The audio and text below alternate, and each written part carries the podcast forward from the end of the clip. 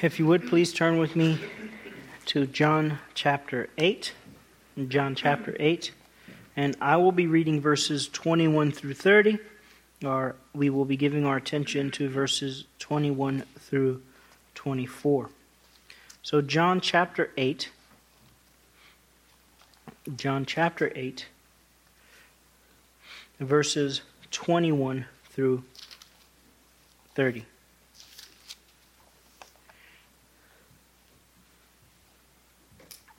Hear the word of God.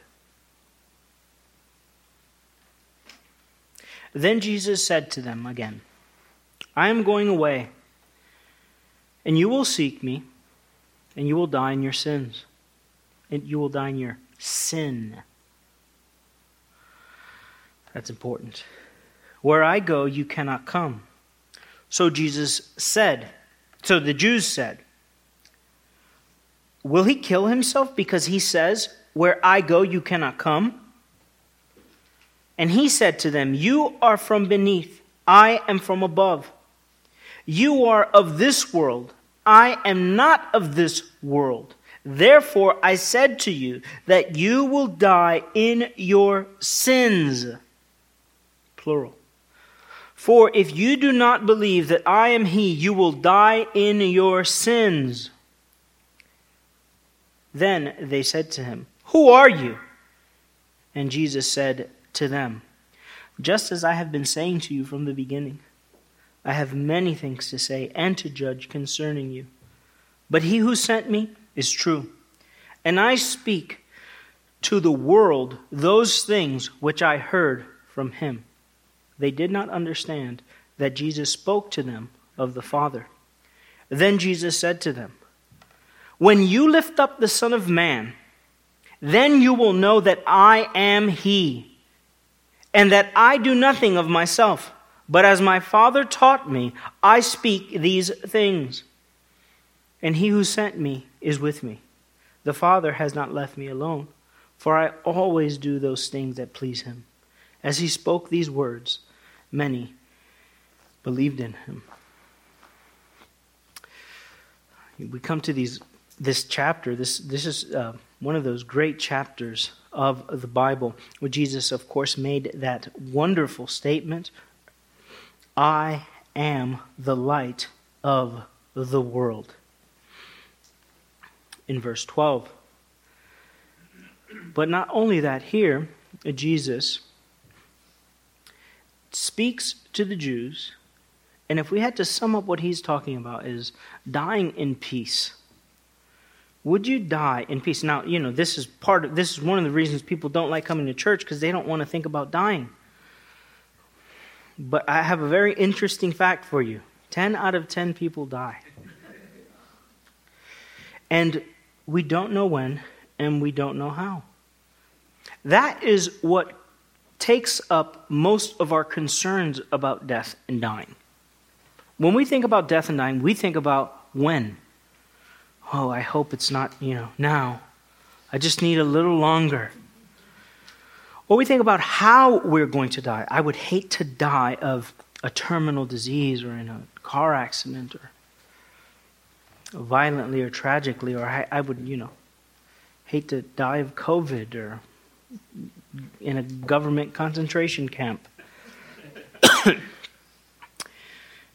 but to be honest with you, that doesn't matter. When you die doesn't matter. And how you die doesn't matter.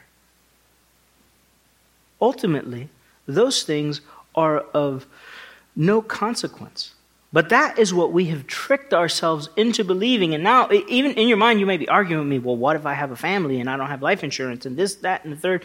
You'll be either in absolute bliss or in eternal sufferings.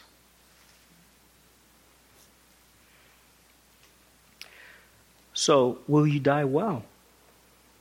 Will you die in Christ? That is really what matters. So, Jesus picks up his discussion with the Jews. Of course, in previous verses, in the previous verses here, 13 and following, Jesus was defending his testimony Jesus was defending his testimony. And now, as Jesus speaks to the Jews again, he picks up this great theme. Look at verse 21. Then Jesus said to them, I am going away, and you will seek me, and will die in your sin. Where I go, you cannot come. He is speaking about his death, of course. He's speaking about his death, resurrection, ascension. And note the voluntary nature. I am going away. Not you will send me away, or you will send me somewhere, or someone else will, or you will force me, or I will be coerced, but I am going away. He's going to say to them later in John 10:18, "No one takes it from me, my life, but I lay it down myself. His death will be voluntary. But his death, burial, and resurrection will be the means by which he returns to where he was, which is glory, heaven, the presence of his Father. And these men who are listening to him are going to seek him and they will die in their sin. They will help, hopelessly seek the Messiah. He's talking to the Jewish people in particular here, of course. Corporately in AD 70, this happened. When they were surrounded by their enemies, they desired for the day of the Messiah. They longed for him. Not personally for Jesus, because they did not believe that he was their Savior, but they longed for their deliverer to come. And even now, as the Jewish people are scattered throughout all of the world, those who, those who even believe the Old Testament, because there are many who don't, what are they longing for? Hopelessly, for the coming of the Christ. Today, corporately and individually, it may not be a person as the Jews seek the Messiah. But men and women are seeking someone or something to save them, to pull them out of their miserable condition. And people look everywhere and anywhere.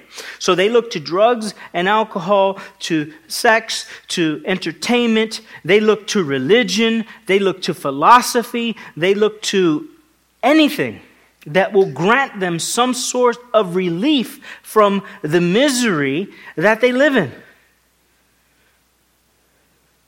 Listen to Luther's own testimony, and this is, this is very interesting how he puts this here.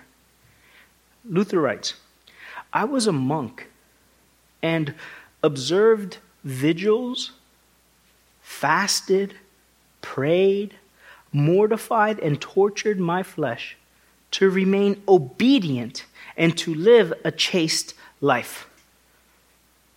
Many priests monks and nuns did the same. Now, note this I'm speaking of the pious and sincere monks who took their vocation, their calling to be monks, nuns, priests, seriously.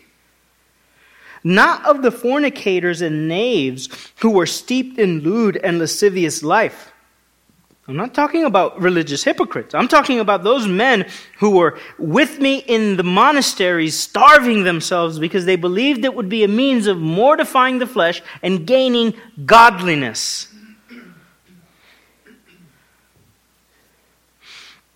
I refer to those who slaved at it, as I did, and plagued themselves to attain to Christ and salvation. And what did they accomplish? Did they find Christ? No. You see, we are prone to look everywhere else but to Christ to be our deliverer. We will look to the formalism of the most rigid religion. We'll, we'll, I mean, whatever we have to do, not to turn to Christ not to go to him. Luther adds this all this in vain. And we are doomed unless at the end God comes to rescue and we live and die in Christ. The Jews were utterly hopeless because they rejected Jesus, and anyone who's on this planet today and in this room or who can hear me today, if you reject Christ, you will die in your sin. You will die in your sin. And note how important that is. He says sin here and sins later. We know from Genesis chapter 3, verses 6 and following that sin entered the world by Adam's sin. And because of that, as Paul interprets what happened in Genesis chapter 3, he says this Just as through one man sin entered the world, and death through sin, and thus death spread to all men because all sinned in Adam. Sin spread to everyone, everywhere. And because of this, all men are conceived and born in sin. Every person in, in, in this world, everyone who has ever existed except for Christ, is born and conceived in sin. What is man that he could be pure? And he who is born of woman that he could be righteous? He cannot be. How can a man be righteous before God? Or can he be pure who is born of a woman? No. And the Bible concludes, in Galatians in particular, that all un- are confined under sin. They are held captive under it. No man is without it. There is no person who is without sin. The danger of this is that God marks sin. He is actually called the one who marks sin in the book of Job, chapter 10, verse 14. And in Isaiah 13, Isaiah says this I will punish the world for its sin, evil, and the wicked for their iniquity. I will halt the arrogance of the proud and will lay low the haughtiness of the terrible.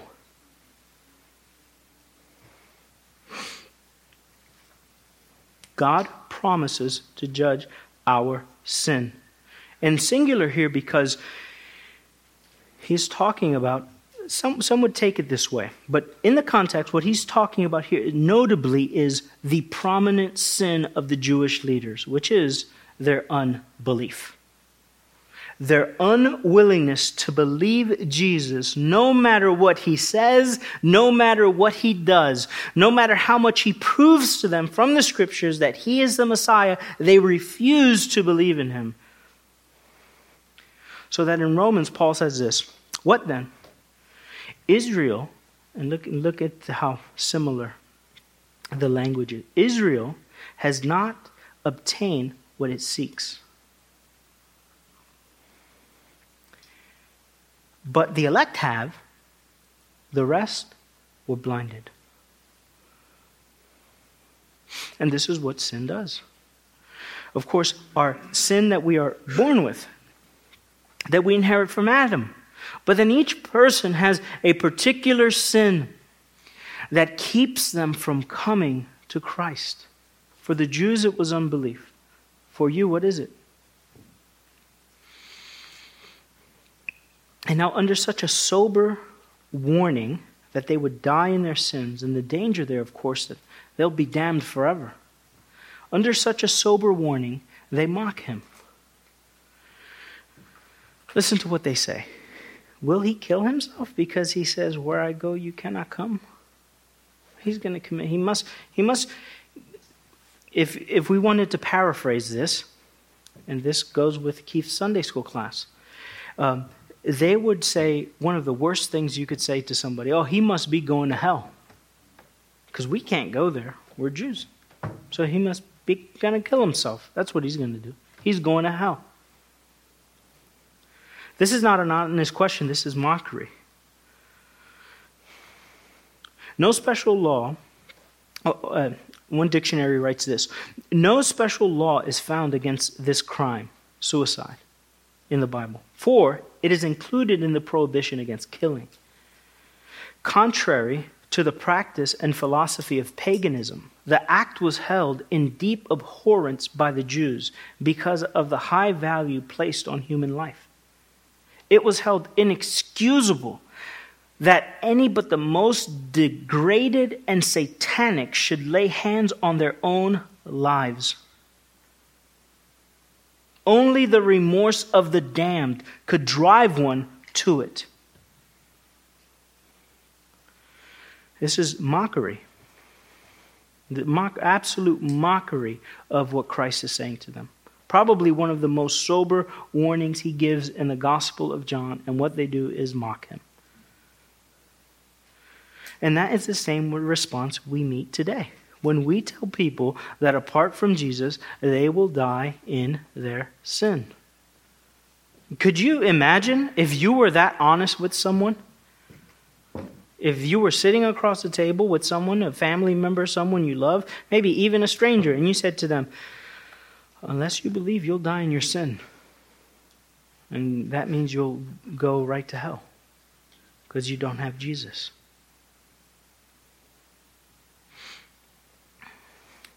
we must not forget this, this line.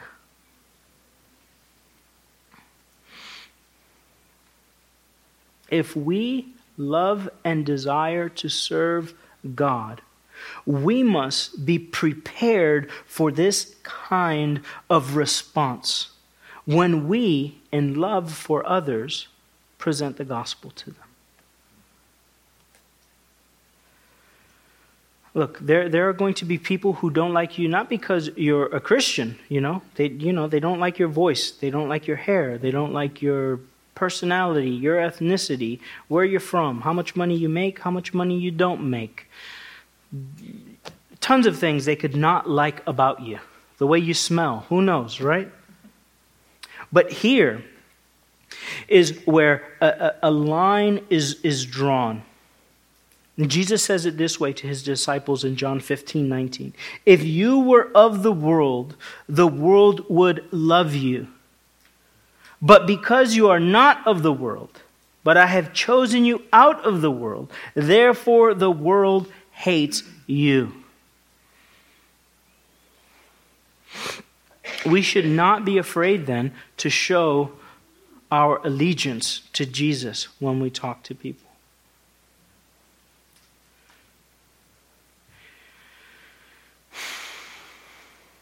We don't delight in proving that we're better than other people, right? That's not what we're doing as Christians when we share the gospel with someone and we talk to them about their eternal souls, right? We're not proving that we're better. We're not trying to do that. But because we know better than they do about sin and misery, because we've been delivered from it, we have a perspective that the unbeliever doesn't have. And that is that we were once in that condition and by the grace of God have been saved out of that condition. Therefore, we can speak to them with clarity. We live, as Jesus said earlier, in the light. Therefore, we can see our past darkness and the sin that we lived in. We have become like our Heavenly Father, who has no pleasure in the death of the wicked but rather loves mercy. Therefore, we speak the truth in love. But not only is this mockery, and the kind of mockery that we'll face, it's also very devilish. What I mean by this is that there is a very close resemblance to what they do here and what happens in Matthew 4, verse 6. What does the devil tell Jesus? If you are the Son of God, throw yourself down from this high pinnacle and God will catch you in his hands. Right? That's what it says in the Bible. It's really demonic, this, this kind of uh, taunting and tempting of Christ. And what it does, it exposes the heart of the unbeliever. Later on in this chapter, Jesus is going to say to the Jews, You are of your father, the devil. That is harsh. That's not loving. I have that in my notes here. And I didn't know what he was going to say. But there is also, not only is mockery, it's devilish, but this is also, there's a lot of irony here. Because Jesus will voluntarily give his life. He doesn't voluntarily take it, as in suicide, but he will voluntarily give his life for the sins of his people. Listen to uh, Aquinas said this. He did not say that they could not go to death, but that they could not go through death, could not go through death to the place where Christ, through his death, would be. He's not saying that they wouldn't die. That's not what he's saying. He's saying you will die, but when you die, you will not go where I am going. We, we all will die. And those of us who are Christians will go through death in Christ to heaven. And it doesn't matter how we die. And now, this wicked reply, of course, sets up what Jesus says next. Look at verse 23. There is a difference between Jesus and those who are insulting him. There is a difference. You are from beneath, I am from above. You are of this world. I am not of this world. Therefore, I said to you, You will die in your sins, plural. For if you do not believe that I am He, you will die in your sins. You are from beneath. You are of this world. I am from above. I am not of this world. And of course, here we have this, this beautiful distinction. Christ is the Son of God, but Christ is also the Son of Man. He is a human. He came forth from the Father and came into the world. Yet, he was also a man. So he's not making the distinction between somebody who's divine and somebody who's human. That's not his point here. This highlights that truth and when we look at these texts, that's what comes to mind. But that's not what he's talking about because he lived on earth. He was here. He took upon flesh. He was a man. He was tempted in every respect except sinning. He did not sin. But what is he saying? He is he's not of the world. He's not of this world's system. He is of God and from the kingdom of God. And he came to usher in that kingdom and to call people to come into that kingdom. And he is pointing out the distinction between himself and them. They are in total darkness, as he says elsewhere. Elsewhere. And this is their whole misery. This is the misery of those who do not believe in Christ, that they die in their sins. They are held accountable for all of the sins they have ever committed.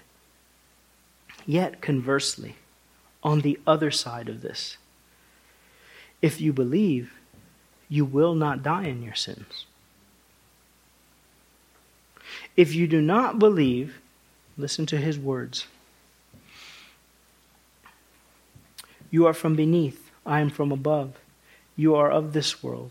I am not of this world. Therefore, I said to you that you will die in your sins, for if you do not believe that I am, and you notice in your Bibles how that's italicized, because the He is not in the text. That's an interpretation, as uh, most translation is interpretation. But literally, this is if you do not believe that I am, you will die in your sins. If you do not believe that I am God, that's what he's saying. This, this is the name given in the Old Testament to God, the equivalent to Yahweh or Jehovah. That is the name that he uses here. Listen to it in Isaiah 41 4. Who has performed and done it? Calling the generations from the beginning. I, the Lord, am the first, and with the last I am. Throughout the Old Testament, this expression is used to identify God. Look at the question they ask him in verse 25 Who are you? And he says to them, I am. If a person does not believe that Jesus is God, that person will not go to heaven. God in distinction to the Father. Because he says to them later in verse 25, but just as my Father taught me.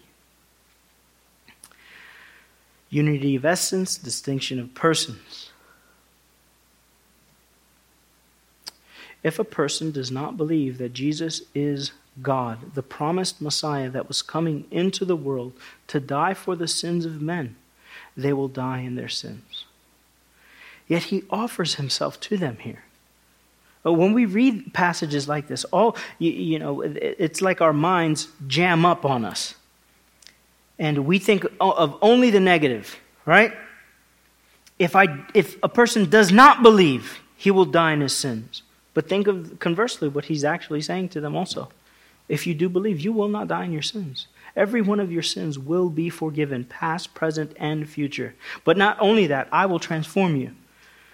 You will be from above as I am not from below. Not, you will not live according to this world, according to the prince of the power of the air, the spirit that is now at work in the sons of disobedience. You will be transferred out of the kingdom of darkness into the kingdom of God's beloved Son. You will be, as Jesus says to Nicodemus in John chapter 3, born again. And that is what Jesus is calling these Jews to. And think of their response to him. Will he kill himself? Is he going to hell? And he says to them, If you believe in me, even that sin will be forgiven. Jesus is so unlike us, even as Christians. Because when somebody gives us a rude look, we want to damn them to the worst part of hell. I was driving the other day, and the person in front of me was driving relatively slow. and the anger, right? I really had to uh, repent of it as I was driving. Yet Jesus can, with such grace, deal with those who hated him. They hated him so much that they would give him to the cross to the to the Romans that he might be crucified. And in all of that, he was offering himself to everyone who would believe in him. And the same call goes out today. If you are pondering who is Jesus, he is the Messiah, the Son of God, the only Savior of the world. Believe and trust in him. Let's pray. Heavenly Father, we thank you for your word. We thank you for this time together this morning, and we ask that if there are any here who do not believe in you, that you would grant them life, Lord. We are not naive, and even in a group this small, we know that everyone is, is, is not a Christian. And we ask, Lord, that you would, by your grace, draw them to yourself, that you would forgive them of all of their sins, and that they would be united to Christ by faith. For those of us who believe in Jesus, I pray that you would give us great boldness and confidence to speak the way that he spoke in love, but with truth. Lord God, we thank you for your word, and we ask that you would bless the preaching of it to our hearts. In Christ's name we pray. Amen.